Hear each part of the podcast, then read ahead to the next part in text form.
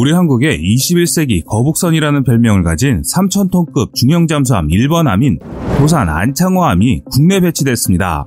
우리의 조선 기술로 개발해 중형 잠수함의 성공적인 독자 개발 과정이 국내에 보도되면서 조선 기술에 꽂힌 대한민국 기술자들의 잠수함 제작 설계 능력도 전 세계가 주목하고 있습니다. 특히 북한이 잠수함 발사 탄도미사일 SLBM과 이를 장착한 신형 잠수함 개발에 나선 상태에서 우리 군의 3,000톤급 잠수함 개발은 북한 SLBM에 대응하는 교두보가 될 것으로 알려져 있습니다. 3,000톤급 이상 잠수함은 통상 SLBM을 발사할 수 있는 수직 발사관 장착이 가능한 전략 무기로 평가되기 때문인데요. 한국의 잠수함 독자 개발은 자주 국방을 위한 핵심 사업이자 수출을 통한 국민의 미래 먹거리 창출을 위한 국가적 연구 개발 사업으로 2008년부터 추진되고 있습니다.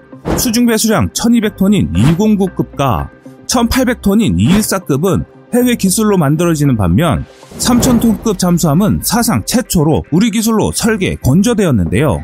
209급 1번함은 독일 하데베 조선사가 만들었고 2에서 9번은 대우 조선해양에서 건조됐습니다.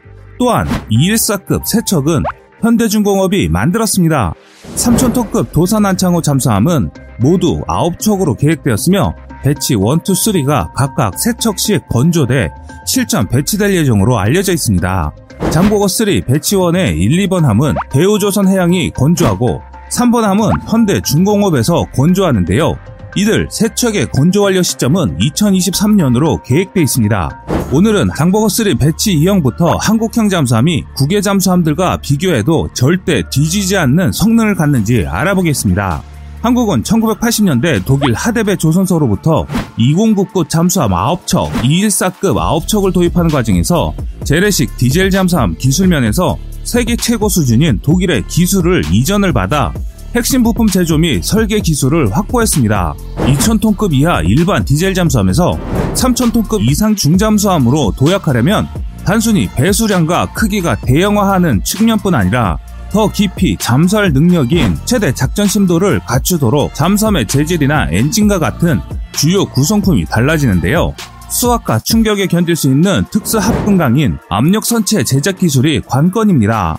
국방과학연구소와 포스코는 공동으로 자체 개발한 HY80강을 209급 잠수함인 7번 함인 이순신함 압력 선체에 처음 사용했습니다. 크롬과 몰리브덴을 첨가하고 HY80강보다 니켈을 0.25%더 함유한 합금강인 HY100강은 최대 자망심도 610m로 214급 잠수함의 압력 선체 외관과 프레임 건조에도 사용됐고 도산 안창호함 압력 선체에 적용됐는데요. 214급은 압력 선체 재질 향상에 의해 최대 잠수 심도가 400m 이상 깊어진 것입니다. 한편 우리나라는 세계 13번째 잠수함 독자 개발 국가로 등록되어 있는데요. 잠수함 기술 설계 및 건조는 세계 최고 수준의 기술 강국으로 인정받고 있습니다. 이는 잠수함 이외에 선박 수주에도 영향을 미치게 되는데요. 한국이 잠수함 독자 개발을 반드시 성공시켜야 하는 이유는 수출 효자 상품으로 자리매김하고 조선 강국으로 재도약할 수 있기 때문입니다. 우리나라는 세계 다섯 번째 잠수함 수출국입니다. 한국의 조선 기술과 방산무기 기술과 만나다 보니 2012년 하데베 조선소가 인도네시아 잠수함 수주 경쟁에서 우리나라의 대우조선 해양에 패하자 독일은 물론 유럽연합 전체가 충격을 받았던 적이 있었습니다. 장보고 원사업 1번 함인 장보고함, 장보고2 사업 1번 함인 손원이람, 장보고 3 사업 1번 함인 도산 안창호함 이름을 사용해 통상 장보고급, 손원일급, 도산 안창호급 잠수함으로 구분하는데요. 잠수함을 축구팀에 비유한다면 장보고급 잠수함은 초등학생, 손원일급은 중학생, 도산 안창호급은 대학생 축구팀이라 할 수 있습니다.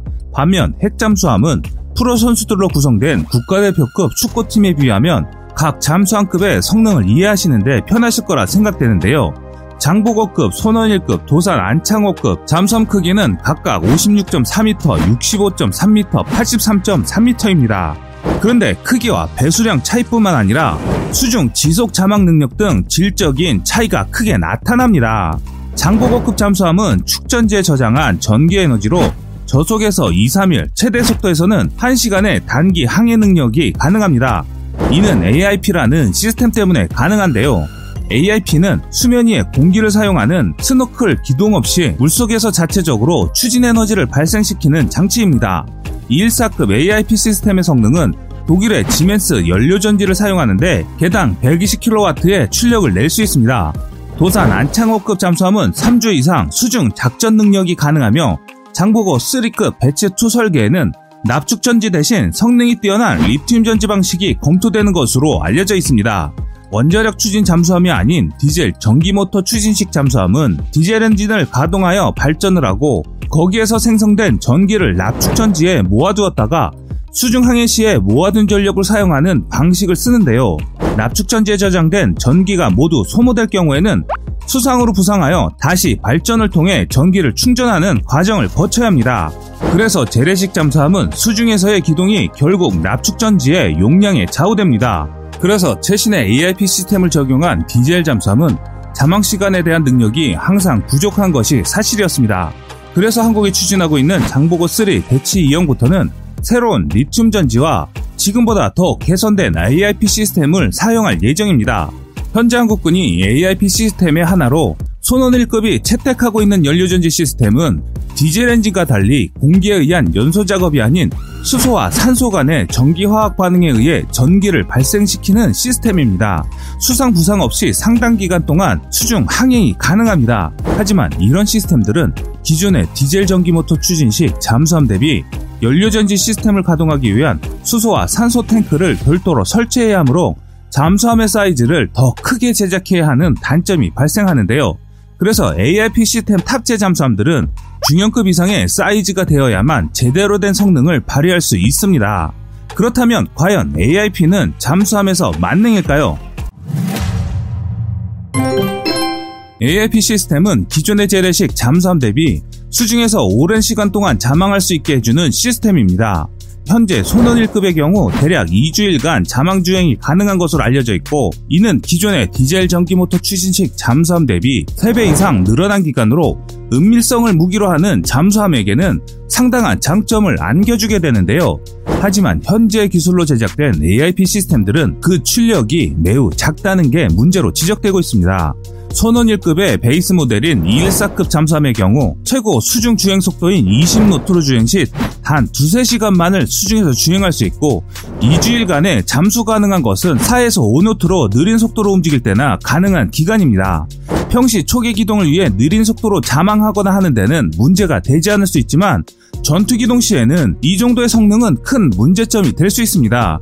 잠수함의 경우 대체로 선제 공격 이후에는 적 수상함이나 초계기의 추격으로부터 도망치는 형태의 전투 과정을 가지게 되는데 전투 기동 시에는 당연 최고 속도로 기동하게 되는 일이 다반사이고 지금의 AIP 시스템으로는 자망 두세 시간 만에 부상할 수밖에 없는 셈이기 때문입니다.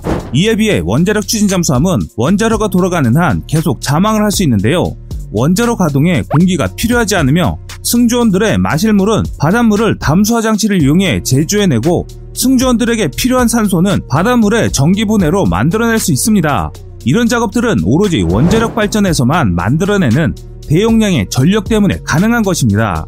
그래서 원자력 잠수함을 잠수함 중 최고로 치는 것입니다. 반면 AIP 시스템을 갖춘 잠수함이 원잠 대비 단점만 있는 것이 아닙니다. 항상 원자로를 가동해야 하는 원자력 추진 잠수함 대비 더 조용한 것은 원잠 대비 유일한 장점이라고 할 수 있는데요.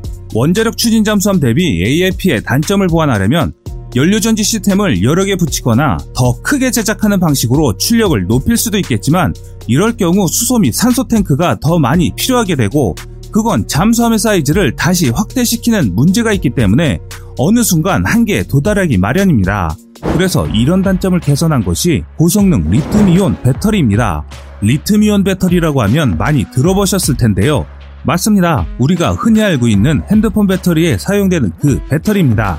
2018년 10월 4일 진수된 일본의 소오류급 11번 함인 오류함의 경우에는 AIP 시스템 대신 에너지 밀도가 극히 높은 고성능 리튬이온 배터리를 탑재하고 있습니다. 일본 해상자위대 잠수함들이 탑재하고 있는 AIP 시스템은 스털링 기관이라는 것으로 당초 스웨덴의 고틀랜드급에 최초로 탑재된 것을 일본이 라이센스 생산하여 일본의 잠수함에 탑재했는데요. 일본의 소오류급의 11번 함부터는 AIP 시스템을 걷어내고 그 자리에 리튬이온 배터리를 채워 넣어 고출력과 더 긴 잠항 시간을 구현했습니다. 10노트의 수중 속도로 12일간, 20노트의 속도로 39시간 잠항이 가능한 수준으로 최고 속도로 기동할 경우 기존 AIP 대비 잠항 시간이 10배 이상 늘어났다는 것이 장점입니다.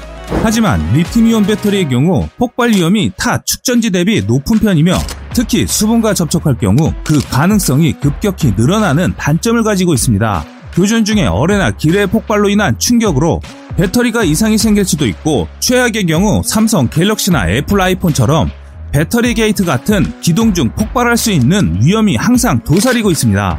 또한 과거 사례를 본다면 보잉의 B787 드림라이너 기종에는 효율적인 전원 공급을 위해 리튬이온 배터리를 사용하고 있는데 배터리로 인한 화재 사건도 있었기 때문에 관리도 매우 까다로워집니다. 그런데 도산안창호함 batch 2형부터 리튬이온 배터리를 탑재할 계획으로 알려져 있습니다. 하지만 앞서 소개시켜드린 무기 체계와는 다른 시스템으로 진행될 예정입니다.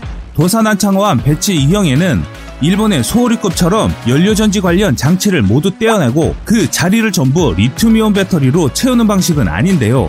지금의 납축전지를 대체하고 연료전지 시스템은 그대로 사용할 것이 가장 유력합니다. 기존의 납축전지로 인한 자망 시간에 대한 연장과 리튬이온 배터리로 인한 문제도 어느 정도 개선이 되기 때문인데요.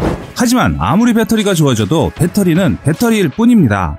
자망 시간과 속도가 크게 개선된다고 하지만 체급에 따른 한계는 분명 존재하는데요. 그런데 한국이 단순하게 잠수함을 이렇게 개발하면 대한민국이 아니죠. 기존 디젤 잠수함의 단점을 보완하고 완제락 잠수함에 전쟁 억 지력을 갖는 시스템을 장착하게 되는데요.